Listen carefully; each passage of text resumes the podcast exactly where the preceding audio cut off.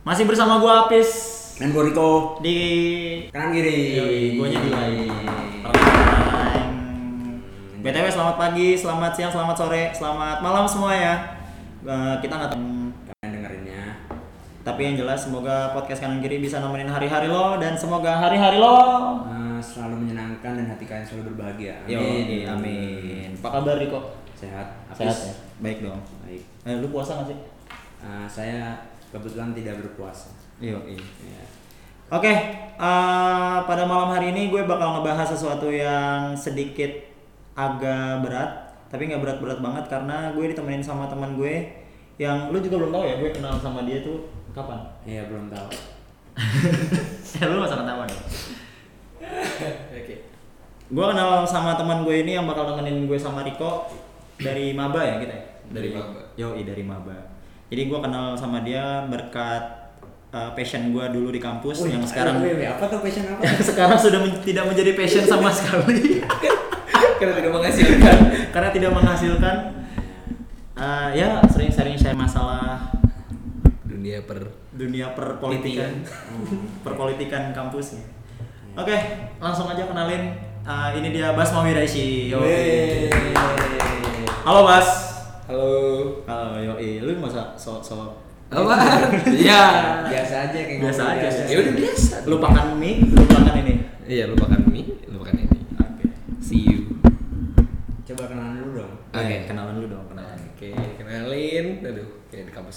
Kenalin nama gue Basma, Basma Wiraish. Gue sekarang jadi pengangguran yang suka gambar. Yoi. Ya, terus nggak lu kerjanya ngapain sekarang ya gue sekarang kerjanya di studio desain grafis apa namanya akroma Akroma. Yoi, lu bisa sedikit ceritain akroma itu apa nggak? Akroma. Jadi Akroma itu sebenarnya studio desain grafis. Tapi Iya. kalau kata kerennya Ah, kita studio kreatif branding. Dio kreatif branding. Iya. Ah. Jadi kita servisnya untuk menciptakan branding-branding baru buat Ah. setiap dunia usaha dunia bisnis. Ah, oke. Gitu sih. Jadi gitu dong. Ah, oke ini teman gua Basma Wiraisi. Dia dulu lu anak vokasi. Ih, vocational. Vokasi om. vokasi. Eh lu juga anak vokasi kan kok? Eh, jangan dibahas. Dia vokasi UGM. banget. Oh. Tapi nggak nyampe setahun. Iya jangan disebut udah, udah. Oke, eh, jadi gini coy, kita malam hari ini mau ngebahas sesuatu yang di mana gue sih baca-baca artikel, baca-baca eh, beberapa opini di internet, terus opini di YouTube juga eh, tentang kegelisahan-kegelisahan yang kita rasakan di umur 20-an yang sebenarnya secara technically eh, itu nggak pada umur 20-an doang gitu. Jadi ada beberapa yang dira- dirasakan tentang hal ini di umur 16, di Iya, umur iya. 17 gitu. Iya. Tapi itu terlalu dini banget sih menurut gue. Oke, karena kita di sini berempat, salah satunya lagi ada temen kita Bantuin lah ya. bantuin masalah sound ya, Iya. Kangson. sama tentang kabel ya. Tapi ada dia kita jadi nyaman loh. Yoi, Iya kan? Thank you buat teman kita yang ngurusin kabel dan sound. Nah, jadi uh, kita di sini berempat karena rata-rata umur 20-an. Nah, kita mau ngebahas tentang apa yang sering terjadi di umur 20-an atau bahkan uh, 20 ke atas kayak gitu. Istilahnya apa sih bis? Ya, kita tuh mau ngebahas tentang kebingungan, kegundahan, keresahan Iya. yang biasa di yang biasa dirasakan oleh kita dan biasa disebut yaitu quarter life crisis. Ya itu berbelit-belit gitu padahal tinggal intinya. Iya bener ya. Iya, tapi nggak apa-apa. Tapi nggak apa-apa. tapi tapi emang emang emang itu khasnya gue Iya ya. sih, iya berbelit belit belit belit belit tapi nggak Iya, habis ini ntar dua jam nih podcast nih. Pointless. Ya. Oke, uh, quarter life crisis. Yo, ini sedikit berat ya kan. Quarter life crisis itu kalau yang gue baca-baca kan uh, tentang gimana seseorang menghadapi kebingungan dan keresahan gitu ya untuk menghadapi next level dari kehidupannya. Nah, menurut lo nih Bas, menurut lo quarter Hmm. life crisis menurut lo secara definitif sehemat lo aja. Gitu, Saya buat Ken. gua. Iya. Tahu lo aja. Sehemat lo. Saya buat gue jadi quarter life crisis. Quarter life crisis itu buat gue satu apa ya bisa dibilang step pembelajaran hidup sih Hmm. gitu. Yang ini nggak bisa nggak bisa lo hindarin karena bukan karena apa-apa tapi lebih kepada ya ini jalan jalannya titik balik lu di sini Hmm. gitu. Hmm. karena memang pasti semua orang merasakan kayak gini lah quarter life crisis dan sebagainya kayak Hmm. gitu. Berarti lu setuju gitu ada istilah quarter life crisis buat eh, istilahnya ya kebingungan kita tadi berarti ada gitu ya. Lu, absolutely. lu juga percaya ada itu bis? gue sih percaya gue percaya dan kayaknya juga gue pernah merasakan gue Baik. merasakan Kalau gua lebih ke bener nggak sih? Ada nggak sih? Nah. itu eh, emang berangkat. Karena yang gue baca setahu gue nih itu emang eh, istilahnya itu muncul di awal tahun 2000-an gitu. Jadi bukan ilmu yang udah ditemukan sejak lama. Mhm. nah gue itu curiga aja maksudnya emang diistilahkan sama yang nemu ini apa cuma emang sebenarnya kegelisahan itu sebenarnya yang lo bilang tadi Mhm. secara technically bisa anak do- anak umur dua eh 16-an tuh bisa ngelakuin juga Hmm. gue lebih ke masih bertanya-tanya beneran beneran ada gak sih cuma kegelisahan masalah hidup gue yakin ada sih setiap. Ah. gitu Tapi kalau kalau dari lu nih Bas, Mhm. gue mau nanya ke lu. Eh, ya lu kan setahun di atas gue lah ya. Iya, Iya, setahun setahun. atau dua tahun sih lu. Setahun. Kan gue lu lu 93 ya? Eh berapa? Lu sembilan sembilan enam gila. eh sama nih dia lo ngatain gue juga gitu pis Semua orang gue tuain pokoknya. iya Ya berarti beda setahun, beda setahun. setahun. Maksudnya dari beda setahun itu kan berarti nggak nggak nggak begitu jauh lah ya apa yang udah kita telan dari kehidupannya. Tapi kalau dari lu sendiri gue pengen denger cerita lu dong. Lu pernah denger eh, lu pernah merasakan nggak quarter life crisis lu gitu? Mungkin kalau yang namanya quarter life crisis sih, gue baru enggak sih ya. Baru-baru setahun dua tahun inilah denger Ah. karena ya karena menjalani sih, Ah. karena prosesnya menjalani. Kayak tadi gue bilang bahwa ini adalah step atau langkah gitu loh dari setiap orang selama hidupnya pasti dia ngerasain hal ini. Hmm. Dan kalau tadi gue sedikit menjawab soal Water Life Crisis ini sebenarnya dari, dari, dari dulu apa cuma nama yang ditemuin tiba-tiba gitu. Iya. Menurut gue baru hype aja. Iya. Karena orang-orang akhirnya mulai terbuka kan di era digital juga. Oh, jadi mulai hype gitu lah ya? Iya, makanya barulah menciptakan nama-nama yang keren, Oh. ya, post power dan sebagainya, kayak Ah. gitu lah. Jadi kayak latahan ya. bentuk, bentuk sebuah latahan dari milenialis kayak Iya. gitu. Biasa disebut milenial. Generasi-generasi gitu lah. Tapi yang lo rasakan pas uh, jalanin atau nemu fase quarter life crisis itu kayak gimana? Maksudnya kita kan quarter life crisis ini kalau gue ibaratkan ya kayak Hmm. kita tuh di tengah-tengah di antara perempatan gitu loh. Hmm. Kalau mau ke kanan, mau ke kiri, mau maju atau mau mundur itu kita bingung. Entah itu bingung karena takut salah atau Hmm. uh, ngerasa insecure sama diri sendiri nggak pede dan sebagainya. Nah, lu ngerasa kayak gitu nggak? Iya jelas, karena kan memang quarter life crisis sendiri menurut gua ya Hmm. eh, itu adalah kalau kita bilang arah atau pilihan sih enggak, karena memang akhirnya semakin besar umur lu, semakin tua umur lu akhirnya semakin semakin sempit pilihannya. Akhirnya bertahan dengan eh kayak tadi kita bilang ya orang yang stabil apa kayak gimana mau jadi orang yang seperti apa. Hmm. Di situ pilihannya. Makin makin besar umurnya makin berat tanggung jawabnya kan kayak gitu. Di situ akhirnya muncullah kegelisahan-kegelisahan apalagi kita orang-orang yang dan orang kreatif biasanya kan orang-orang yang abstrak ya. iya iya Ya, saya boleh bilang gitu lah tuh. Teman-teman kreatif jadi lu mengakui kalau lu abstrak gitu? Eh, gue abstrak tapi nggak kreatif. jadi biar orang nggak berpersepsi aja nih ya gara-gara kerjanya studio kreatif jadi dianggap gue kreatif nggak. Gue abstrak tapi nggak kreatif. Nah, Kayak gitu sih. Jadi akhirnya mereka kan punya jalan main hidupnya sendiri kan. Iya. Ya, akhirnya gue memilih kayak gini lah misalkan ya lo nih gue open podcast nih untuk semua orang atau seperti apa. Ah. Kalau gue open gambar nih untuk semua orang gitu, open perspektif untuk semua orang kayak Hmm. gitu sih. Dan itu kan juga akhirnya kalau kita menghadapkan dengan kehidupan yang usum ya, Usum. ya, usum, misalnya kehidupan biasanya Ah. orang-orang menganggap kan pasca kuliah kerja, Iya. Kerja menikah Iya. punya anak, Iya. hidup papan bahagia mati di masuk surga kan gitu kan. Itu hidup ala PNS. ya PNS, BUMN dan sebagainya lah ya. yang sudah teratur sampai iya. kayak Tapi- menjemput. eh tapi sih ada beberapa temen gue juga yang akhirnya masuk perusahaan swasta sih Ah, kan ah. masuk perusahaan swasta keluar dan dia buat zonanya dia sendiri Ah.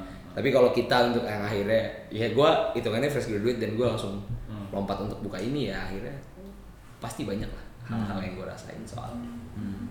berarti bisa dibilang lu udah ngelewatin ya ya Iya bisa dibilang ya. ya. Karena gue juga nggak tahu nih kalau ukur berhasil keluar kayak gimana. Tapi menurut gue sih so far hidup gue lebih nyaman lah dibanding dua tahun yang lalu ke belakang. Heeh. Berarti Apa? Apa? Iya. Enggak, enggak. Gue mau nanya dari lo aja. Dari siapa? Dari artis. Oh dari gua. Iya gimana kalau lu Oh lu, sendiri? oh, lu Iya. ngoper ke gua, gua kira lu mau nanya ke gua. Enggak, kalau kalau dari lu gimana gitu? Oh, ini ya. crisis ini. ya. Ya itu tadi gue bilang, eh, gue gue gue punya pandangan kalau quarter life crisis ini ya gue kayak seseorang berada di di perempatan jalan gitu. Iya. Ya gitu. Di perempatan jalan kadang dia mau ke kanan tapi takut salah, ke kiri tapi takut salah. Ketika dia berpikir dia maju itu benar tapi ternyata salah dan dia mundur tapi salah juga. Menurut menurut gue sih secara definitif seperti itu kayak gitu. Nggak nggak nggak berbelit-belit sih. Jadi kayak orang udah udah benar-benar bisa memahami dari apa definisi quarter life crisis seperti itu kayak gitu. Lo ada di kondisi itu sekarang? Kalau sekarang sih lagi enggak kayaknya ya. Lagi enggak. Enggak ngerasain. Tapi pernah, tapi pernah. Nah, itu itu maksud gua. Gue tadi berhasil bilang lagi enggak, berarti memungkinkan quarter life crisis ini terulang lagi. Iya nggak sih? Nah, berarti definisi quarter life crisis ini seperti apa kayak gitu?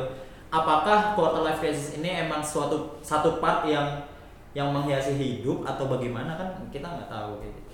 Iya sih, cuma kalau menurut gue sendiri ya artinya itu nggak bisa dipatok oleh umur sih. Ah. Nah, karena ada kalanya di mana orang punya kekosongan dalam dirinya gitu loh. Ah. Ya katakanlah misalkan orang yang membangun sesuatu lalu tiba-tiba gagal. Hmm. Bisa jadi tuh dia masuk di sana quarter life crisisnya. Hmm. Gitu. Dan dia bukan suatu ya gue memulai bikinnya terus ada happy endingnya nggak kayak Hmm. gitu Hmm. tapi ada juga yang akhirnya mereka beralih untuk milih suicide gitu, Hmm. atau bunuh diri Hmm. jadi gue menganggap ini bukan suatu bentuk fase yang ditentukan lewat umur, tapi Ah. ini fase yang ditentukan lewat seberapa dewasa diri lu kan gitu. Ah. Kalau kalau lu gimana kok? Gue tadi sih, nah, gue masih uh, mikir emang ada emang quarter life crisis gitu. Gue setuju dengan dibahas nah, emang itu merupakan fase pendewasaan aja gitu. Nggak nggak terpatok sama umur lo juga udah bilang kan tadi. Kita pasti ada uh, kebingungan juga hidup nanti bakal jadi kayak gimana. Lo bakal memilih jalan yang ke mana Hmm. itu pasti ada. Hmm. setelah ada istilah quarter life crisis ini eh, kebiasaan gue ini kadang gue pikir ah masa sih gue ngalamin itu Hmm. gue gue ke situ aja gitu Oh. ya ini benar-benar ada gak sih karena yang gue baca tuh ya emang cuma karena lu bingung ntar mau ngapain mau jadi apa ya cuma kebingungan-kebingungan kayak gitu doang gitu Hmm. Berarti lo sampai sekarang masih belum tahu gue itu pernah melewati fase QLC ini atau enggak gitu? Ya, gue gue ini sih gua, eh, sekarang kalau misalnya gue percaya quarter life crisis ini ada gue mungkin bilang gue udah udah lewat Hmm. gue udah siap gitu ntar ke depan gue nggak pernah nggak nggak punya tujuan tetap cuma gue ada wishlist gitu Hmm. nah, udah mulai jalan pelan pelan Hmm. ya gue lumayan lama sih Basma berapa tahun dua tahun ya Apa aja? sekarang lebih enak dari Eh, kerjaan dua, ya dua, dua tiga tahun ya, Iya. ada nggak sih? iya Apa lu nge- ngejalanin quarter life crisis? Dua, gue lulus tahun dulu sih. Gue. 2007. Iya, 2016, Eh, 2016 setengah, ya hampir tiga tahun lah. 18 dong. Enggak. Emang lu lulus 2016? Gue wisuda aja udah setahun yang lalu. Oh iya. Jaraknya. gue gue empat tahunan sih gue nyari gue mau jadi apa Hmm. gue lebih ke gue harus siap gitu ntar mau mau kayak gimana ntar Hmm. bakal dikasih yang kayak gimana Hmm. gue cuma sebatas yang gue harus siap aja Hmm. nggak nggak nggak gue patok ntar gue ada planning tersendiri nggak Tapi ngomong-ngomong ngomong-ngomong eh, masalah lu udah Basma udah ngelewatin quarter life crisisnya, Rico udah ngelewatin quarter life crisisnya. Yang ngomong-ngomong tentang itu, lu mulai kapan ngerasa quarter life crisis? Setelah tahu definisi quarter life crisis itu kebingungan, gundah dan Iya. sebagainya, lu merasakan pertama kali quarter life crisis itu umur berapa? Sebenarnya kalau dibilang umur gue juga lupa ya karena Nah. eh, tiga tahun ke belakang akhirnya gue tidak pernah mematok gue sedang memikir apa tapi lebih ke arah gue harus mau jadi apa kan kayak gitu Ah. gue mau jadi seperti apa Ah. ya mungkin eh, gue merasakan itu waktu dulu paling semester akhir di kampus Hmm. semester semester akhir di Nah, kampus ceritain dong, ceritain kenapa lu kenapa pada akhirnya merasakan quarter life crisis? Ah, jadi memang ada satu bentuk karena gue juga orang yang ambisius ya jadi Hmm. kita bisa bilang bahwa banyak pencapaian dan wishlist yang perlu gue capai akhirnya entah dengan posisi seperti apa Hmm. karena dulu juga uh, akhirnya gue merasa bahwa harus menjadi orang yang besar dan sepertinya bermanfaat dan sebagainya. Nah dari situ gue mulai berpikir lagi gitu loh. Oh, gue hari ini mau lompat ke mana ya? itu pertanyaan pertama. Tapi pasca itu akhirnya ah ya udahlah. Nanti aja dipikir seiring dengan berjalannya waktu gitu loh. Terus terus terus terus dan terus gue merasa bahwa hidup gue nggak stepping forward gitu loh. Gitu-gitu aja gitu. gitu-gitu aja gitu loh. Gue merasa kayak rutinitas gue kayaknya cuma bangun ya kan? Buka laptop. Nongkrong, nongkrong. Ngomongin orang. ngomongin orang ya kan? Tambahan-tambahan lebihnya cuma ya paling nyamperin dosen nyamperin Ah. eh, ya siapa pun itu orang-orang kampus sebelumnya. Atau misalkan eh, ketemu freelancer kayak gitu Ah, kan. Ah. ya jadi cuma gitu-gitu aja gitu loh. Kehidupannya merasa bahwa itu hal yang monoton dan Hmm. dari situlah mungkin gue mulai berpikir gitu loh Walaupun lo udah punya satu step atau satu plan yang lo bakal jalanin Iya. gitu. betul maksud gua gue punya step pas itu malah gue gue gue sangat punya step ya gue mau ke sini gue mau ke sini gue mau ke sini gue mau ke sini tapi pada akhirnya gue berpikir lagi gitu Hmm. sanggup gak sih Hmm. sanggup gak sih nah dari pikiran-pikiran seperti itu yang akhirnya kok gue masuk lagi nih gundah lah Hmm. terus merasa wah ya Hmm. dari ketidakpercayaan diri lah ke situ tapi ya nggak cuma masalah percaya diri sih tapi kita bicara ah udahlah ya menyerah lah ya atau misalnya kalau dulu kata anak kampus gue udahlah menyerah lah jadi PNS gitu Iya sorry ya, tapi gue bukan mendeskripsikan orang-orang PNS, sorry banget ya. Beberapa orang ada yang bercita-cita mau jadi PNS, Iya. dan itu gue sangat appreciate. Tapi untuk beberapa circle gue, kita kita merasa bahwa akhirnya, ayo kita coba bikin bahtera sendiri gitu. Jangan semua kemakan sama omongan zaman dulu gitu loh. Iya, iya. Karena kan bukan nyokap gue sendiri gue bilang, iya lah masuk Pertamina, masuk ini, sorry nyebut merek tapi Iya. kayak gitu gitulah. Akhirnya yang diekspektasikan orang tua tuh setinggi segitu tingginya. Iya. Dan akhirnya kan ketemu dengan apa yang gue mau dan step yang gue mau ini kan gak langsung yang kayak kita masuk dalam perusahaan besar loh. Hmm. Ya, katakanlah fresh graduate, wah di fresh graduate di sana kamu gaji per bulan 9 juta dan gue merintis karir upah pertama gue itu terima kasih. Iya. Iya. Jadi itu menurut gue dua hal yang berbeda dan di situ yang makin memicu di mana akhirnya gue Merasakan itu. ah gitu loh. Gue kok makin tolol gitu loh Ah. makin dan sebagainya lah. Terus juga belum ada hasil di mana gue pulang ke Jak- pulang ke Jakarta ya karena gue juga tinggal di Jakarta. Ketemu dengan teman-teman gue yang akhirnya wow gitu oh gue sudah berini beritu berini beritu di situ makin bikin kita dropping juga Tapi- Jadi pemicunya kayak lu dengan orang-orang udah sukses atau dengan menemukan Iya. masing-masing ya. Sedangkan lo masih bingung mau ngapain. Nah, ya, seperti itulah. Even Ah. kita punya step pun akhirnya kan ya namanya manusia ya wajar. Gue udah bikin jalan, Ah. ujung-ujungnya juga nggak gue pakai jalannya kan kayak Ah, gitu. Ya udah dari situ semula ya sampai akhirnya mungkin bisa larinya ke mana-mana kan. Hmm. Mungkin kalau beberapa teman gue ada yang sampai agnostik, ketidakpercayaan dengan Tuhan atau seperti- eh agama, Agama, agama, lalu ya udah akhirnya dia jadi nggak jelas main judi setiap hari juga banyak Ah. tapi di situ gue bener-bener eh, memaknai ya karena gue dulu suka banget traveling sendiri sih Ah. Eh, jadi gue merasa beruntung karena gue dulu suka banget traveling sendiri Jadi traveling itu sebagai obat lo untuk um, apa namanya? meredam QLC ini. Eh, atau gimana? Sejujurnya enggak sih Hmm. lebih tepatnya gue karena dulu gue nggak sadar mungkin ya gue merasa bahwa dengan traveling akhirnya gue bisa mengekspektasikan kembali cita-cita gue Hmm. Hmm. Karena- Eh, eh, apa ya dengan kuatnya press dari mana-mana tekanan-tekanan yang akhirnya menurut gue so fucking bullshit gitu loh Nah. di situ gue bisa punya waktu dengan diri gue sendiri Hmm. gitu. yang purely diri gue sendiri gitu loh. Yes, yes. nah di situlah mulai gue mungkin satu-satu menata gitu.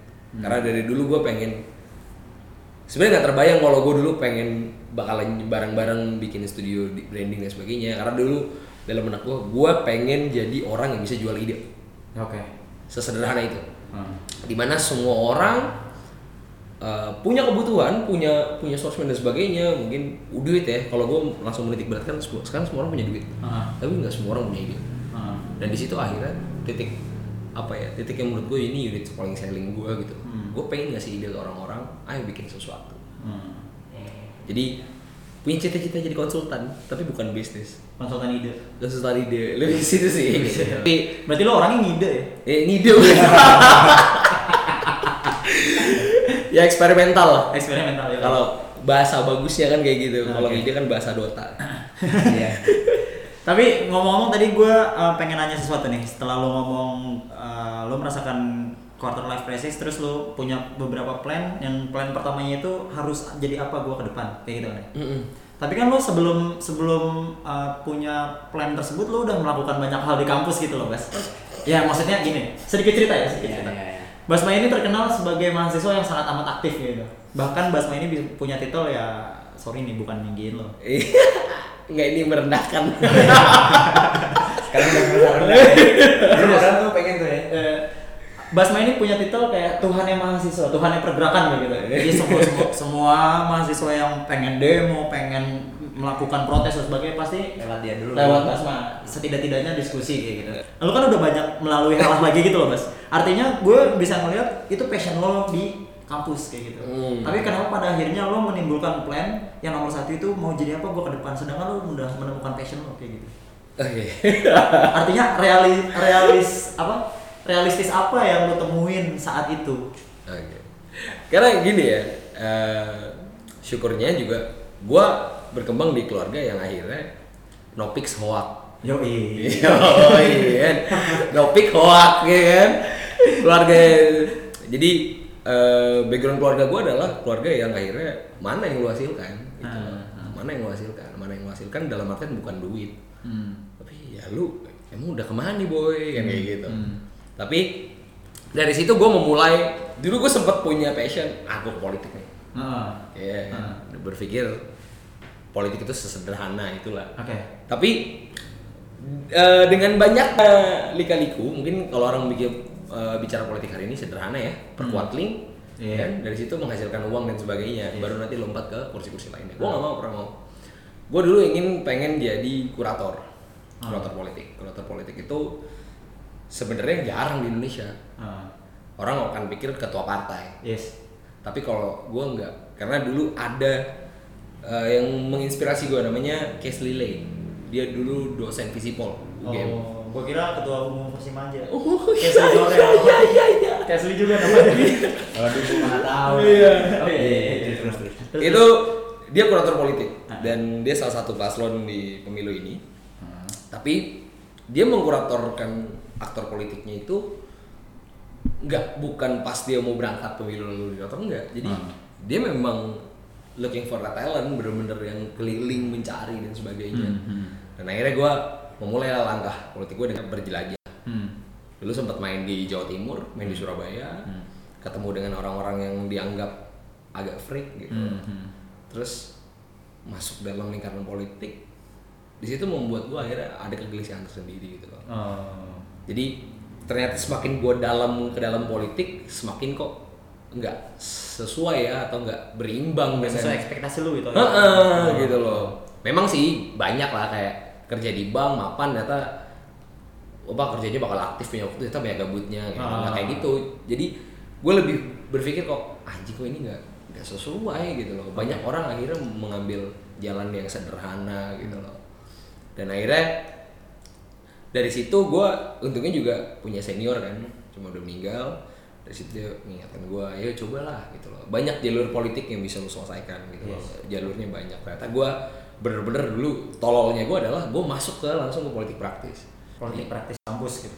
Eh, ya kalau itu gue nggak menganggap itu sebagai XP besar ya karena bukan bukan gue merendahkan buat teman-teman yang lagi aktif di kampus tapi politik kampus itu hanya memberikan lu gambaran. Oke. tidak memberikan lu secara lebih detail dan dalam. Karena gue dulu bokap gue pernah ngomong kalau lu suka politik ya lu lompat. Lompat bener-bener ke politik. Jangan masuk partai. Oh. tapi lu jadi kulinya di bawah Hmm. lu ngerasain tuh gimana caranya giring manusia Iya. ya kan ke TPS Jual gimana- opini, jual opini gimana. dan sebagainya gitu loh lu ngerasain even gua nggak suka pun lu lakuin aja selama lu suka Hmm. nah dari omongan itu yang akhirnya anjing nih jauh banget ya ternyata gue bilang gitu politik ini bener-bener sekejam ini gitu loh dan gua sendiri memang waktu itu karena gue punya mas almarhum waktu itu dia bilang ke gua bahwa kalau lu mau ke politik modal lu cuma satu conscience. Karena di politik uang lalu itu sederhana gitu. Hmm. apa pun itu sangat sederhana tapi conscience itu yang sangat sulit untuk lu cari jadi gue memperkuat di conscience menek, membulatkan tekad gue gue berangkat lah. Waktu itu gue ke Surabaya. Hmm. Surabaya gue keliling-keliling diajak muter sejatim diajak muter sejatim kok gue pikir apa makin naik kagak makin melarat? Gitu loh bukan melarat masalah finansial ya. Maksudnya melarat secara nurani dan Iya. ekspektasi gitu loh Iya, iya. karena apa ya yang gue lihat politik itu tidak hanya sese- sesederhana menangkan lalu sudah Iya. ternyata tidak Hmm. politik itu start from begin apa yang sudah lakukan menata cara duduk makan minum dan sebagainya itu semua kita rapal dalam satu person Hmm. dan itu sangat mustahil Hmm. dan akhirnya ketika gue dulu juga sempat masuk lembaga survei politik dan gue liat orang-orang yang masuk di dalam situ anjing-anjing gitu loh yang mau di aktor politik itu ternyata oh ternyata gini ya di balik retorik Iya. mereka banyak hal yang harus ditambelin dan kenapa konsultan politik itu penting karena itu tadi gitu loh, dia harus nambelin semua sisi kekurangan dan sebagainya kayak gitu sih Berarti karena karena lo merasa lo pernah berekspektasi atas politik yang ya udah sederhana gitu. Mhm. Tapi setelah lo menjalani kok gini banget gitu loh. Iya. Nggak sesuai sama ekspektasi gue pada akhirnya lo uh, muncul gitu. iya Uh, apa namanya pertanyaan yang nomor satu tadi mau jadi apa gue ke depan dan persimpangan pertama gue adalah karena gue lari ke politik ya Eh. gue lari ke politik sampai akhirnya di titik gimana sih flow-nya kita bermain dalam prosesi suara gitu. Hmm. Lalu gue sempat surrender. Hmm. Gue pulang ke Malang, ada ajakan untuk ya tau lah ya politik kampus. Yes. Ya udah gue berpikir, ayolah kita jalanin aja lah gitu. Yes. Ternyata waktu gue aplikasikan itu di dalam kampus, itu lebih make it simple. Uh, Nah dari situ gue menciptakan teori bahwa akhirnya polis tidak akan memberikan lo apa-apa. Hmm. Itu cuma sebatas gambaran hmm. gitu karena elementernya banyak gitu loh. dan apa yang gue terapkan gue cuma pakai tiga elementer yang gue pakai di Jatim untuk di Brawijaya itu Hmm. sangat so simple tapi bukan berarti gue untouchable ya Iya iya iya. Setiap- banyak banyak orang yang bilang kayak gitu tapi gue merasa Ada. ini alasan untuk gue lepas dari kampus akhirnya kayak gitu bentuk kekecewaan sih jatuhnya Ya bisa dibilang gitu nggak sih? Iya. Bentuk Iya. kekecewaan atas ekspektasi sendiri. Iya. gitu. iya dan akhirnya berujung kepada ya gue bingung mau ngapain lagi abis itu Yang yang di mana itu passion lo emang dari awal gitu. Iya, Setelah gitu. lo punya ekspektasi ternyata passion lo nggak gini-gini amat Iya. kayak gitu. Tapi kalau lo kok lo pernah merasakan yang hal yang sama nggak? Maksudnya bukan politik juga sih. Apa gitu bingung yang udah lo kerjakan lo nganggap itu passion, tapi ternyata setelah dikerjakan nggak benar. Eh, apa ya kalau itu kayak enggak deh gue lebih ke cari jati diri mungkin lebih tepatnya Eh. Iya, gue Hmm. yang gue bilang tadi gue ngalamin masa-masa kegelisahan itu sekitar empat tahunan. Hmm. Umur 19 awal kalau nggak salah tuh gue tuh. Hmm. Makanya kalau dibilang gue kuliah berantakan apa apa itu Iya. bukan karena gue malas emang gue pengen nyari gue tuh bisa ngapain gitu. Oke gini gini. Eh, Gini, gue sedikit cerita nih Bas. Gue gue sedikit cerita tentang uh, teman gue ini Riko. Dia waktu itu pernah cerita ke gue kalau dia dulu SMA-nya hampir dikeluarkan gara-gara passion dia. apa itu Ingat nggak? lo? Yang lo cerita, lo hampir dikeluarin dari sekolah lo, cuman karena nonton bola. SMP itu. SMP, SMP SMP. SMP Nah maksudnya maksudnya nah itu hal hal hampir sama lah kayak Basma. Setelah apa yang lu lu kerjain itu menurut lu suka dan pas buat lu, tapi ternyata uh, itu nggak pas buat kehidupan lo kayak gitu. Ah, enggak gue nggak ngerasa itu. Oh, berarti gue soto ya. Enggak, enggak. Jadi lu ngide eh, tapi tapi gue mikirnya itu beririsan gitu loh. Iya. Ah, Iya nggak sih? Iya, cuma gue nggak anggap itu passion sebenarnya. Maksudnya suka ya suka suka bola aja kan dari awal suka bola cuma gue udah sadar em, bola ini nggak bisa ngasih apa-apa ke gue semenjak SMP itu Ah. soalnya karena gue udah mulai males latihan dan lain-lain Ah. cuma berangkat dari seni kebiasaan tadi yang kita bahas gue lebih ke itu gue lebih ke nyari jati diri gue ke mana-mana Ah. Nah, jalan-jalan sama Hmm. bebas makan mana jalan-jalan Ah. banyak menyendiri di kamar di tempat mana kayak Hmm. itu gue buat nyari gue doang gitu gue gue mau ngapain gitu. Hmm. gue gue bisa apa apa yang bisa gue lakuin bukan gue nggak ada apa ya mungkin karena gue marah pada diri gue sendiri enggak Oke. lebih tepatnya makanya gue berusaha mencari gitu kalau masalah marah mungkin gue masih belum bisa berdamai dengan diriku sendiri ya cuma untuk ke depan gue udah yakin gue mau ngapain udah Ah, yakin oke. udah ada gitu yang yang gue pengen udah ada yang jelas gue harus siap dapat apa gue harus siap Hmm. gue Eh. gitu Kalau gue pribadi, gue dari tadi gak ada yang nanya cuy. Iya, ini gue makanya mau nanya. Soalnya lu hostnya, jadi gak mungkin gue nanya kan gitu. tapi nggak apa-apa tanya aja Lu kan juga nih ya kan? Kan tadi lu sudah mengudak-udak orang sekarang gue nanya ke lu nih Nah, kan. Bener-bener Cuma di session ini aja di episode ini aja gue nanya gitu loh. Kan? Cuma di episode ini orang yang gue undang akhirnya nanya gue. Iya. Karena kan seorang lu gitu. Nggak nggak menutup mata juga lah gitu loh. Berangkat dari mahasiswa yang suka komen, komen, komen, komen, dan komen, jadi orang yang dikomenin orang nih. Nah, gimana? Dan lu kan menurut gue ya, lu mengalami quarter life crisis lu juga lebih dulu dibandingkan dengan gue. Kalau fase umur kita disetarakan ya, Iya. mungkin lebih dulu lu daripada gue malah. Iya. Jadi ceritanya emang gue gue pernah merasakan quarter life eh, quarter life crisis ini. Tapi emang dari berang hal yang sama mungkin kayak dari lo Bas. Karena gue dari S dari SD gue suka banget organisasi. Gue SMP punya organisasi yang sampai sekarang masih ada gitu ya. Kalau lo tahu namanya Asosiasi Pelajar Indonesia. Dan itu sekarang anggotanya dari ribuan lah dari seluruh pelajar. Tapi gue nggak diakuin sebagai foundernya. Oh, iya. Karena gue mau lepas diri. Itu biasa. Karena udah dicampurin hal-hal yang nggak di luar ekspektasi. Oke. Jadi gue dari SMP udah udah suka banget kayak gitu masalah organisasi yang pada akhirnya SMA mungkin ya mungkin mungkin ada beberapa mahasiswa yang sekarang ikut dengan hal-hal pergerakan di mahasiswa itu yang baru tahu pergerakan mahasiswa saat mahasiswa saat Hmm. jadi mahasiswa baru baru Oke. tahu. Gue sumpah mahasiswa aja kelas 2 SMA gue udah hafal. Saking passionnya gue di organisasi kayak gitu. Hmm. gue nemu gue nemu hal itu. Dan keluarga gue sama kayak keluarga lu bas. Dari topik hoax itu Topik ke topik hoax yang ya politik lah. Iya. dengan dengan politik yang senang berdiskusi politik. Dan gue mulai masuk kuliah gue ketemu ya lo ya Iya. teman-teman yang lain. Dan itu semakin memperdalam kepercayaan gue atas diri gue itu sebenarnya memang masuk ke segmen politik kayak gitu. Hmm. gue percaya atas itu tapi setelah dijalani setelah dijalani banyak banyak obstacle obstacle yang gue temui ya entah itu gue pas di fakultas apalagi di tingkat yang lebih tinggi Universitas. universitas itu makin kompleks. Itu membuat gue pada akhirnya ngerasa apa bener ini passion gue kayak gitu.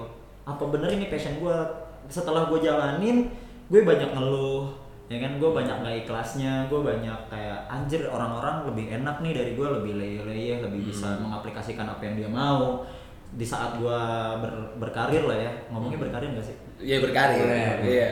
ngomongnya berkarir boleh Iya. di, sa- di saat gue merintis karir gue di tingkat universitas waktu itu ya di mana gue menjadi kepalanya ya itu gue berbarengan sama teman-teman gue merintis karir yang sesuai passion dia gitu Oh iya. dan sampai sekarang dan sampai sekarang teman-teman gue itu merintis karir dengan passionnya dia itu masih berjalan. Sedangkan gue masih bingung passion gue tuh sebenarnya di mana? Ketika ada orang ngomongin politik oke gue aware sama omongan dia. Tapi ketika ada orang ngomongin tentang ya kayak gini lah kayak podcast atau kayak bisnis bisnis lainnya Hmm. creative agency gue juga aware kayak gitu. Jadi itu titik titik gue bingung sebenarnya. Gue passionnya tuh apa kayak gitu. Hmm. passionnya tuh kayak gimana? Nah sekarang gue belum menemukan secara utuh sih jawabannya. Iya. nah ini podcast gue aja ini gue bikin dengan dasar oh mungkin ini ah, yang harus gue lakukan ke depan. Cuman gue juga belum meyakinkan 100% kalau ini sebagai jalan gue untuk ke depannya kayak gitu. Ya kita nggak usah berbicara tentang kejadian-kejadian di universitas lah ya. Gue ngeliatnya lo berdua lebih ke ini ternyata. Enggak enggak ada. Ini ini gue aja. Hmm. Eh, nggak tahu sih cuma gue kalau kalau kata gue ya kalau ketika kita udah eh, nemu passion mu- mungkin semua anak-anak bakal eh, ada keinginan atau hobi yang mungkin dijadikan passion gitu loh. Cuma lu lu berdua mau gitu ninggalin passion lu apa emang cuma bingung passion lu itu bener apa salahnya atau itu emang passion lu cuma lu mau ninggalin? Hmm. karena lu marah di situ atau lu kecewa di situ Hmm. lu mau ninggalin? Lebih ke mana Kalau lu gimana? Maksudnya lu dengan kecewa gitu. Kecewa. Sesuai tidak tidak sesuai dengan ekspektasi kan gitu. iya cuma menurut gua kan eh, bisa aja orang bilang passion gua tadi lu kan bingung Iya. bener gak sih passion gua gitu Iya. Hmm. kalau emang itu passion lu mungkin aja bener cuma lu mau keluar gitu loh Oh. karena lu kecewa atau karena lu bener-bener belum mengerti atau lu mendapatkan hal lain Heeh. Oke. Iya. Kalau dari gue, menurut ini gue nanya dulu ya sebelumnya. Tapi menurut lu percaya nggak bahwa passion itu bisa salah? Gue percaya eh, kita ini berdinamika. Oke. gue percaya kita ini berdinamika. Prinsip pun orang yang bilang ah lu gak punya prinsip bullshit. Prinsip tuh bisa berubah boy. Hmm. gue percaya itu. Cuma ketika kita kalau gue ketika gue ngomong passion gue bilang nggak salah. Hmm. passion gue benar. Tinggal gue mau mau tetap di situ atau keluar. Oke. gue gitu. Gue suka bola. Gue masih masih masih uh, ada kegiatan dengan bola entah cuma ngeliat entah kadang main-main biasa itu passion gue emang Hmm. cuma gue mau keluar dari situ Hmm. Kalau menurut gua passion memang tidak salah. Yang salah adalah manusianya. Karena kalau tadi lu bilang soal berdinamika, akhirnya kenapa prinsip pun bisa dipatahkan? Akhirnya bukan prinsipnya yang patah, tapi manusianya yang mematahkan prinsipnya sendiri. Kalau gua lebih ke sana sih karena lagi-lagi eh gue dulu sering didongeng sama mak gue mak gue ngomong bahwa ada seorang sahabat nabi ini dia agama gue sorry tapi kita bicara bahwa gue udah pernah ngerasain semua kepahitan dari hidup dan yang paling pahit adalah memberikan harapan pada manusia dari situ gue menganggap bahwa akhirnya manusia ini bukan tidak bisa dipercaya tapi manusia ini punya tingkatan kepercayaannya Oke. yang itu bisa naik dan turun iya. Hmm. nggak usah ke orang lain ke diri sendiri aja Hmm. nah dan di situ gue menganggap bahwa kenapa gue tadi bilang bahwa passion ini tidak salah Hmm. tapi manusianya yang salah Hmm. Nah kalau gue tadi akhirnya bicara berkarir politik ya bicara berkarir politik nah, dan gue sekarang mengambil ke konsultan branding yang yang orang-orang Jakarta ini konsultan branding gitu loh bukan hanya sekedar studio memang sebenarnya gue tetap akan meraih ke titik politik Hmm. tapi dengan jalur yang berbeda oke karena kenapa? Ya mungkin ya quarter life crisis gua menitik beratkan di mana gua itu bingung mencari lagi itu ke mana. ah iya iya Lebih ke sana sebenarnya dan gue yakin setiap orang pendengar siapa pun yang mendengarkan podcast ini gitu loh.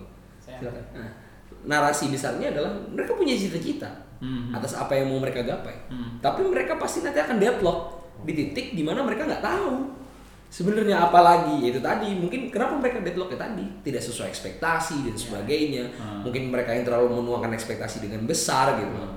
Kalau gue akhirnya mungkin gue mengalami hal yang sama seperti yang tadi gue bicarakan bahwa gue menaruh ekspektasi yang besar dalam politik bahwa kualitas akan berbanding terus dengan kuantitas kan gitu Hmm. toh tapi ternyata tidak hari ini kuantitas berbanding terus dengan kualitas Hmm. sehingga yang dengan kualitas adalah yang terbanyak Yes.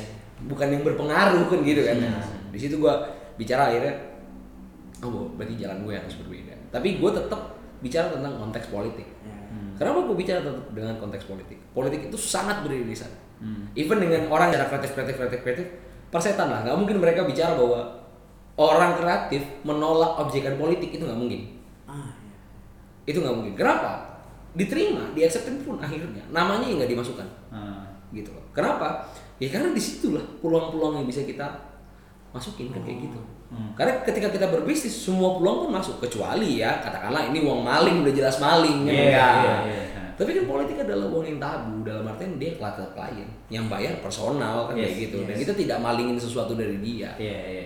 Walaupun duitnya dapat dari maling. iya, karena Kita sekarang nggak gini, tahu lah, kita Kita nggak tahu. ada orang jual gula terus gue beli, gue nggak tahu nih gula dapat dari mana, Iya, kan Iya, gitu. Kita nggak iya, bisa iya, mengimajinasikan iya, seperti benar, itu. Benar, benar, benar. Tapi di situ yang akhirnya gue berpikir bahwa gue harus lari ke tempat lain. Gue menetapkan lagi, passion gue memang politik, tapi skills gue apa? Hmm. ah Banyak halnya orang bicara passion gue ini, tapi ketika gue tanya skill, skill lo apa? Ya passion gue. Itu hal yang berbeda atau gimana? ya? Menurut gue itu dua hal yang berbeda.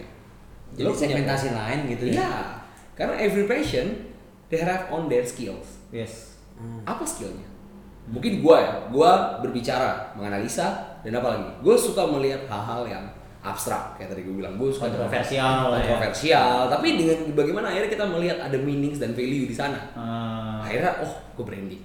Ah. Ketemu dengan teman-teman gue, gue ketemu dengan Kuku, salah satu orang organi- apa anak studio gue, Bang dan sebagainya. Mereka yang mengajarkan bahwa gue hari ini hidup sebagai desainer dan gue hidup dalam ruang branding. Hmm. Dan di situ yang akhirnya, oh kita match ternyata. Ternyata politik juga berdagang. Hmm. Tapi gue harus memperkuat lagi di mana. Nah akhirnya gue memulai lah dengan studio branding. Tapi bukan berarti gue memulai ini untuk lompatan karir politik tidak. Karena gue merasa bahwa politik dengan pekerjaan yang gue buat dengan teman-teman tidak bisa pusat. karena ada prinsip di dalam situ yang tidak bisa gue langgar kan kayak gitu Tapi emang politik itu masuk ke semua aspek sih. Karena Iya. politik itu besar. Kalau kita bicara tentang politik hanya sekedar sekedar poli- politik elektoral itu secara sempit sih. Iya. Bener gak sih? Bener. Kayak kita, gue punya gula, gue mempengaruhi basma. Itu aja udah politik gitu. Mhm. Mempengaruhi Iya, si iya. gula gue ini biar bisa dibeli. Kayak gitu. Emang kayak gitu. Nah kalau gue pribadi, tadi ya eh, pertanyaan lu Iya. kok, yang lu meninggalkan passion lu ah, karena quarter life crisis ini atau gimana? Kalau gue sih lebih mikirnya gue emang ngesampingkan saat oh Iya nggak sih? gue emang ngesampingkan kayak gue ya oke lah gue kemarin pas masih aktif-aktifnya di mas di apa namanya di kampus gue lebih senang di politik gitu. Tapi semakin ke sini semakin kebentur realis realita yang ada kayak gini. Gue malah mikir kayaknya ini uh, ada ada hal yang lebih yang lebih valuable yang bakal gue lakuin gitu. Nah itu kan titik quarter life crisis sebenarnya. Ya Hmm. ada hal yang gue bisa lakuin yang lebih valuable lebih bernilai kayak gitu tapi kalau ditanya kalau ditanya siapa pun yang bertanya pada hari ini atau besok bertanya ke gue lu masih mau nggak menjadi politikus. Let's say orang yang bermain di politik. Gue bilang masih mau. Oh. gue bilang masih mau. Bahkan gue punya pikiran eh, gue bakal Gak apa? Gak ada yang salah dengan semua orang bercita-cita.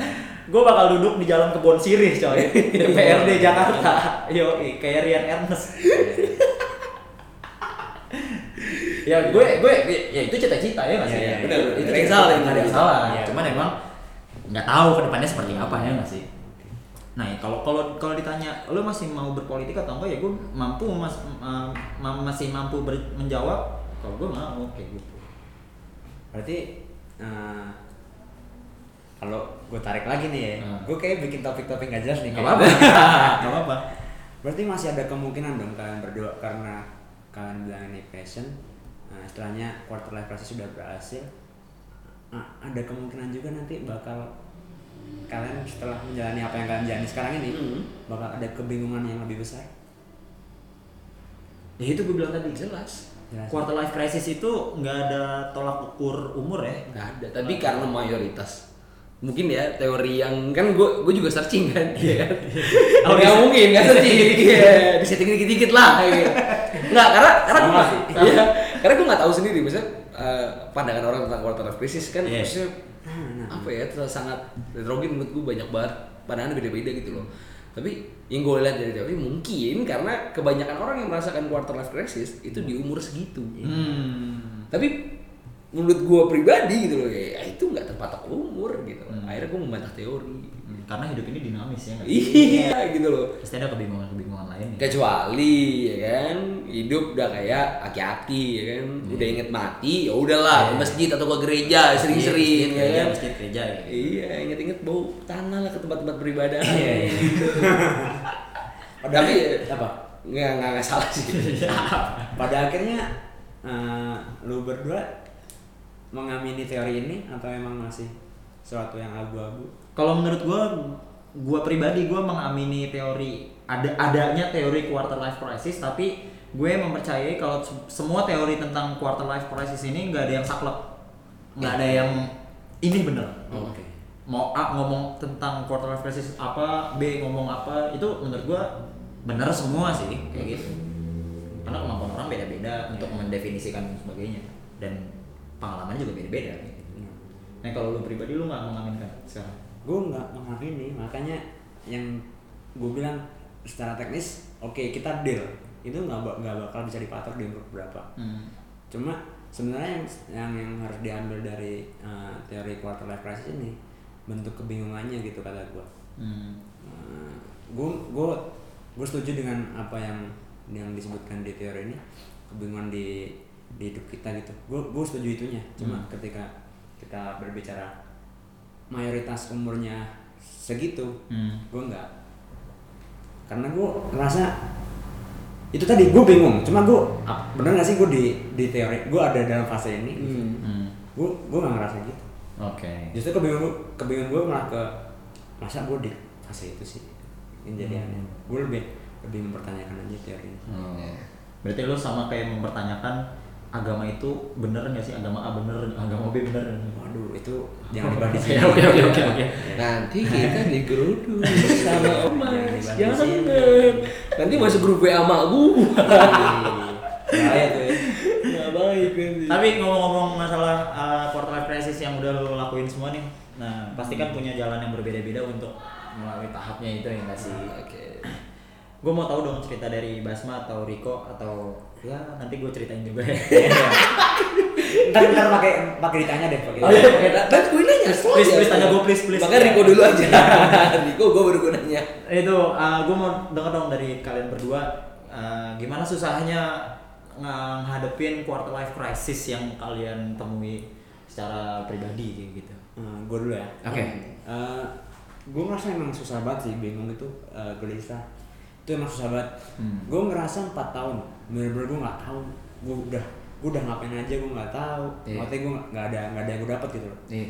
Nah, gue mau ngapain gue nggak tahu. Itu emang kayak susah banget. Bayangin 4 tahun cuy. Hmm. Sedangkan gue punya temen-temen yang istilahnya gue harus nggak nggak harus maksudnya kayak gue ber ber berdinamika bareng mereka, Hmm. uh, berkomunikasi dengan mereka, dengan keluarga gue, dengan tetangga, Hmm. dengan siapa pun orang baru.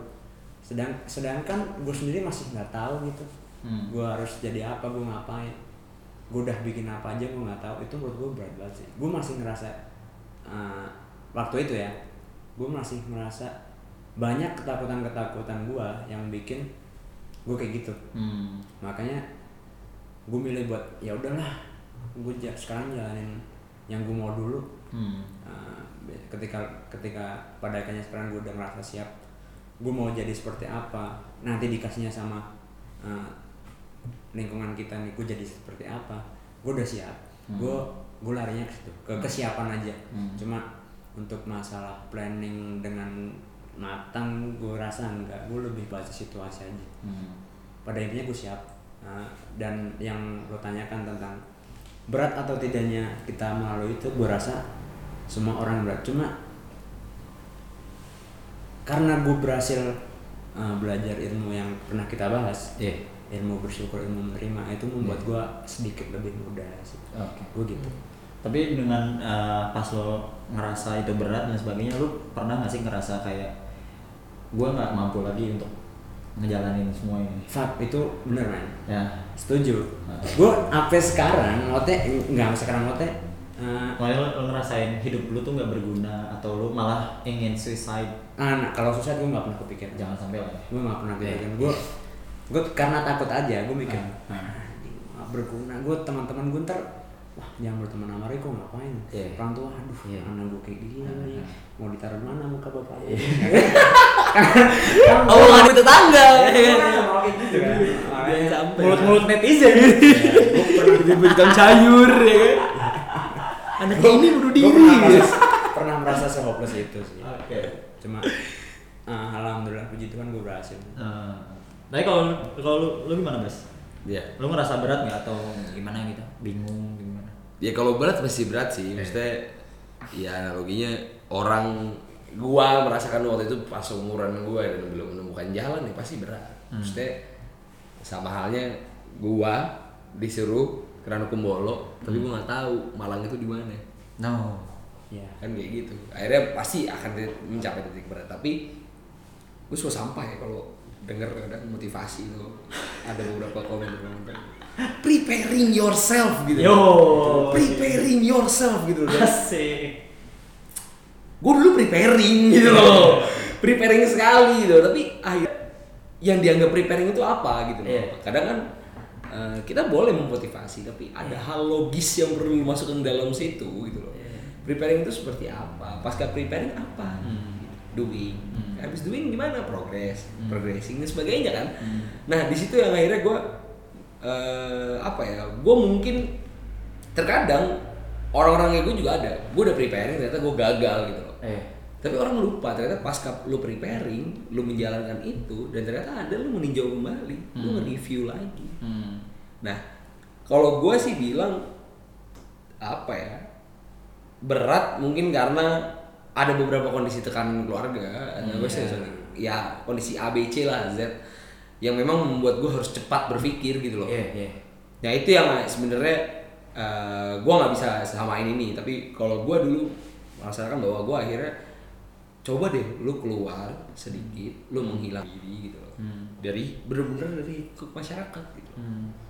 kenapa? Karena itu titik titik menurut gua kalau orang kan berpikir ketika lu depresi ketemu orang banyak gitu Iya, iya. iya gua enggak ketemu orang banyak justru membuat gua makin uh, paranoid. Ya. kenapa menurut gua makin paranoid? Karena menurut netizen nggak bisa dikontrol. Gitu loh Kalau kata Jason Ranti netizen netizen bajingan. iya curang ya Au, ada gitu-gitu.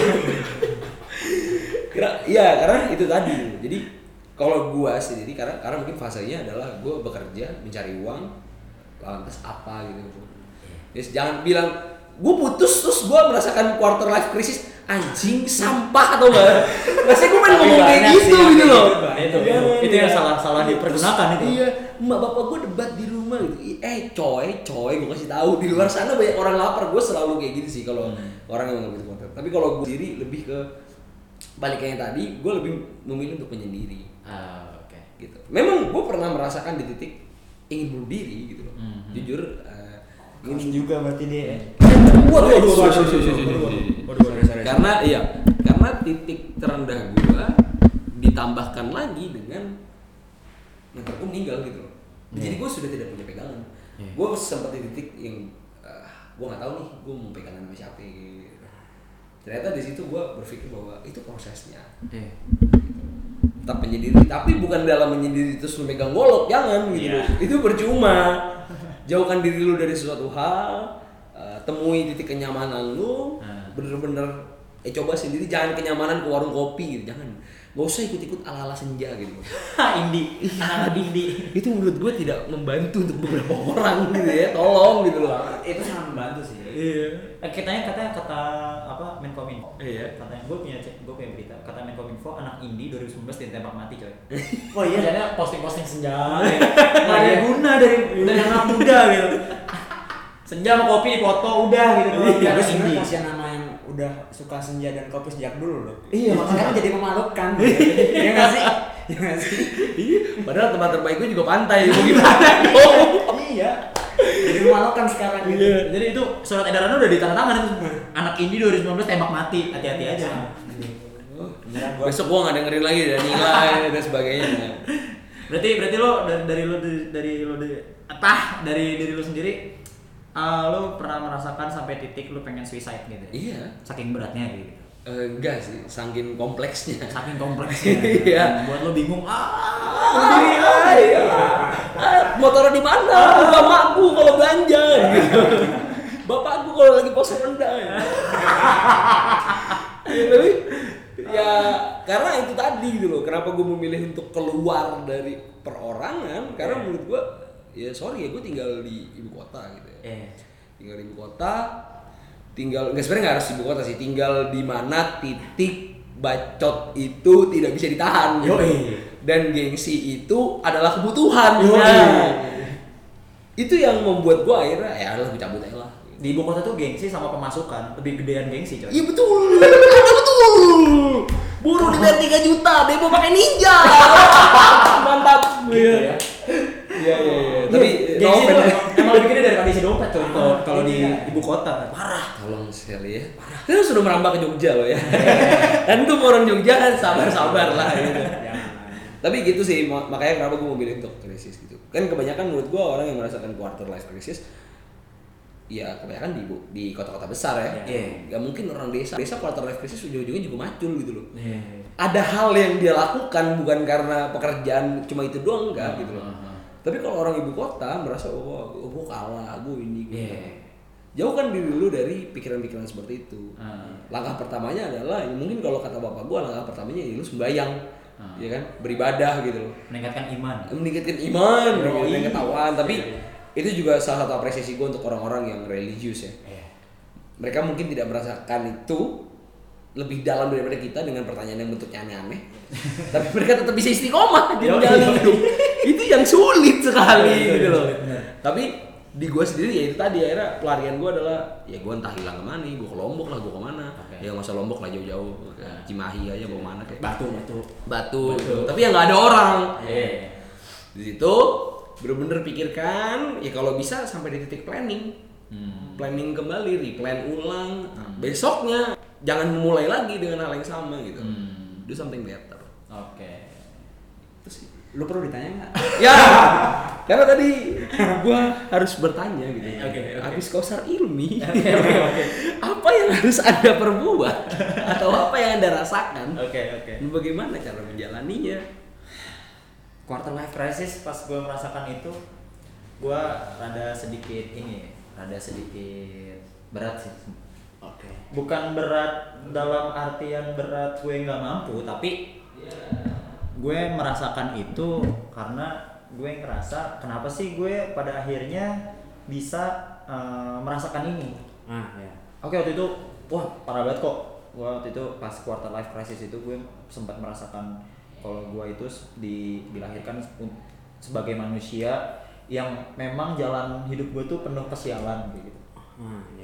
Yang sehingga gue iri sama manusia lain yang jalan hidupnya tuh bahagia-bahagia aja kayak gitu. Oke.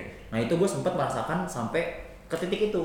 Sampai bahkan gue pernah menyalahkan Tuhan saking gue saking gue beratnya ya saking saking saking beratnya tuh gue sampai pernah mera- merasakan hal di hal itu Ya. yang menyalahkan Tuhan kayak gitu kenapa sih kok Tuhan itu menciptakan gue sebagai orang yang jalan hidupnya sial jalan hidupnya nggak tentu nggak nggak nggak tenang dan sebagainya. Sampai sampai sampai se begitu titiknya. Cuman kalau untuk masalah eh, pikiran gue untuk suicide atau gimana gimana gimananya gue nggak ke situ sih. Karena bagi gue hidup gue mau sehancur-hancur apa pun gue tetap mulia kayak gitu. Nah itu itu titik-titik yang gue rasakan ketika gue merasakan uh, quarter life crisis kayak gitu. Itu benar-benar berat sih menurut gue tapi by the way ngomongin masalah uh, apa yang dirasakan kita saat quarter life crisis itu kita bertiga ini kita bertiga ini sama-sama aduh sorry. Sama-sama uh, mampu mengatakan kalau apa yang kita rasakan saat quarter life crisis ini berat. Ya. kayak gitu kan. Sampai bahkan Basma sendiri sampai merasakan ingin suicide dan sebagainya. Gue merasakan uh, nggak percaya dengan Tuhan kayak gitu tapi uh, coba uh, kita kita kita coba ngasih tahu ke orang-orang gitu kali ya sepakat nggak sih kalau kita ngasih tahu kalau quarter life crisis ini sebuah tahap yang memang wajar terjadi di kehidupan dan itu nikmatin aja Iya. Iya nggak sih Iya. Dan nggak cuma lo doang gitu yang ngalamin men. Heeh. Nah, maksudnya yang buat yang ngerasa berat banget gitu nggak yang ngerasa berat nggak cuma lo doang gitu. Heeh. Banyak orang-orang di luar sana. Mungkin even temen lu sendiri ya yang temen deket lo nggak tahu ternyata dia juga punya pemikiran kayak gitu makanya ya udah matiin aja. Hmm. begitu. Eh, gini gini. Maksud gue coba kita eh, kasih apa ya perspektif kita pandangan kita atau atau gimana dari kita sendiri itu untuk melewati tahap itu.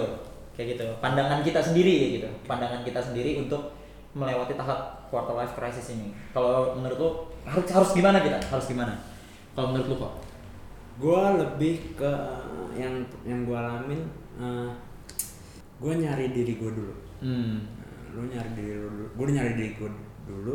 hmm Eh, kuasain dulu gitu loh. Lu lu mau seperti apa lu tahu. Seenggaknya eh, minimal minimal nih lu masalah kecil aja nggak pusing. oke Masalah kecil kan banyak tuh. Hmm. Dikit-dikit masalah apa kecil banget makanya katakanlah kecil oke terus pusing. Minimal deh kalau masalah kayak gitu lu nggak nggak nggak pusing, udah bisa nggak pusing. oke Nah, lu akan belajar di kebingungan-kebingungan lu yang lain yang lebih besar. oke Lu nggak akan ribet. hmm Lu udah bisa ketika lu udah lu udah bisa eh, nguasain diri lu sendiri, lu gue yakin bakal bisa. Berarti tetap tenang gitu lah ya? Iya, iya. Tetap tenang ya. Ya, dan menerima. Dan menerima. Kalau dari lu gimana? Apa yang harus dilakuin sebenarnya? Sederhana sih kalau gue bedakan mana kemauan dan mana kebutuhan. Iya. Itu dulu. Gimana tuh gimana? Ya bedakan. Akhirnya lu, lu mengukur sendiri. Oke. Ada yang bilang, gue ngerokok butuh. Hmm. Padahal gue mau. Bukan masalah butuh kan kayak gitu. Nggak Oh, ada. iya, iya. Nah, itu itu contoh lah contoh. Oke. Habis itu mulailah berdamai dengan diri sendiri gitu loh. Ya, oke. Karena itu menurut gue step ya. Karena apa? Biasanya orang menganggap oh ini butuh butuh semua. Ini mah ingin gue list list list semua kebutuhan lu semua sampai kemauan kemauan gitu mas. Oke. Tapi akhirnya coba untuk bedakan itu dulu setelah itu berdamailah dengan diri lu karena ketika lu membedakan itu otomatis pasti ada konflik Hmm. ada konflik pertama di situ Hmm. Hmm. setelah itu coba untuk berdamai Hmm. dan setelah itu ya tadi mungkin berikhlaskan dan sebagainya ada proses di dalam situ setelah itu ya coba jalani hidup lu Gitu, dengan apa pun bentuk kebutuhannya mungkin beberapa orang akan berpikir ini adalah cara hidup realistis Iya. tapi tidak Hmm. ini cara hidup untuk mengukur realistis itu sejauh mana Hmm. kayak gitu karena realistis itu bukan berarti jadi PNS masuk BUMN itu realistis tidak tidak ini bukan ngenye tapi dalam artian ini yang biasa gue dengarkan di tetangga tetangga gue Iya, iya, iya. iya. tapi kita bicara akhirnya hidup realistis itu apa sih gitu. Oke. mencapai seperti apa sih Oke. Tapi jalanin aja quarter life crisis Iya, iya. gue mengharapkan sekali semua pendengar ini merasakan quarter life crisis Iya. Untuk menjadi the next level of human. betul sekali kalau kata MLM lu ntar level dan Iya. Tapi serius sih, quarter life crisis itu adalah step yang harus dan sangat kamu lewati. Iya, iya. Tapi jangan sampai berakhir kepada bunuh diri sih. Kalau Hmm. kalau gua kan akhirnya pernah belok, terus belokan terus. Tapi coba kalian akhirnya lewati itu untuk menjadi satu bentuk proses pembelajaran. Oke. Karena itu it's good for you. Dari lu bis. Hmm. Kalau gua buat teman-teman yang mungkin merasakan quarter life crisis terus uh, harus gimana mungkin simple ya dari gue lo harus tahu sih uh, harus kepada siapa lo berekspresi Oke. artinya lo harus pinter-pinter memilih teman untuk lo mengeluarkan emosi-emosi lo. Ada teman yang emang hanya sekedar hahi-hahi doang tapi coba lo uh, tem- coba lo coba temukan teman yang benar-benar bisa uh, dia itu bisa melihat lo secara real kayak gitu. Karena itu bakal ngebantu lo melewati hal-hal seperti itu sih. Hmm. jadi uh, memperbanyak teman seperti itu aja sih. Terus ya sama sedikit lo baca-baca lah kalau lagi lo lo kalau lagi tenang ya kalau lagi nggak di fase lo di mana quarter life crisis menimpa lo lo lagi tenang lo banyak baca-baca tentang gimana sih uh, permasalahan-permasalahan mental di manusia dan sebagainya itu ngebantu untuk mengedukasi lo kayak gitu. So soalnya yang gue baca di setiap artikel itu kayak uh, mental uh, tentang mental gitu pasti di bawahnya itu ada sebuah penanganannya. Nah mungkin lo bisa mengaplikasikan itu. Itu sih dari gue yang gimana kita harus uh, melewati quarter life crisis yo Iya, Kita udah kayak pakar quarter life crisis gitu gak sih? Oh iya, ini disclaimer ya, gengs. Disclaimer. ini kita bertiga, nggak ada yang lulusan psikologi.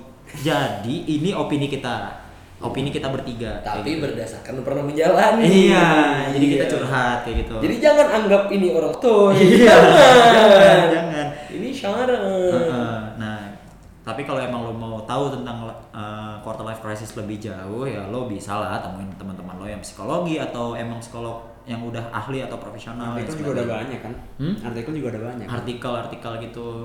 baca, Baca. mencari. Nah, itu yang gue maksud. Iya, Jangan cari di Google saja. Yoi. banyak Kip. banyak diskusi tapi jangan diskusi yang berantem Jangan. Masuk lagi.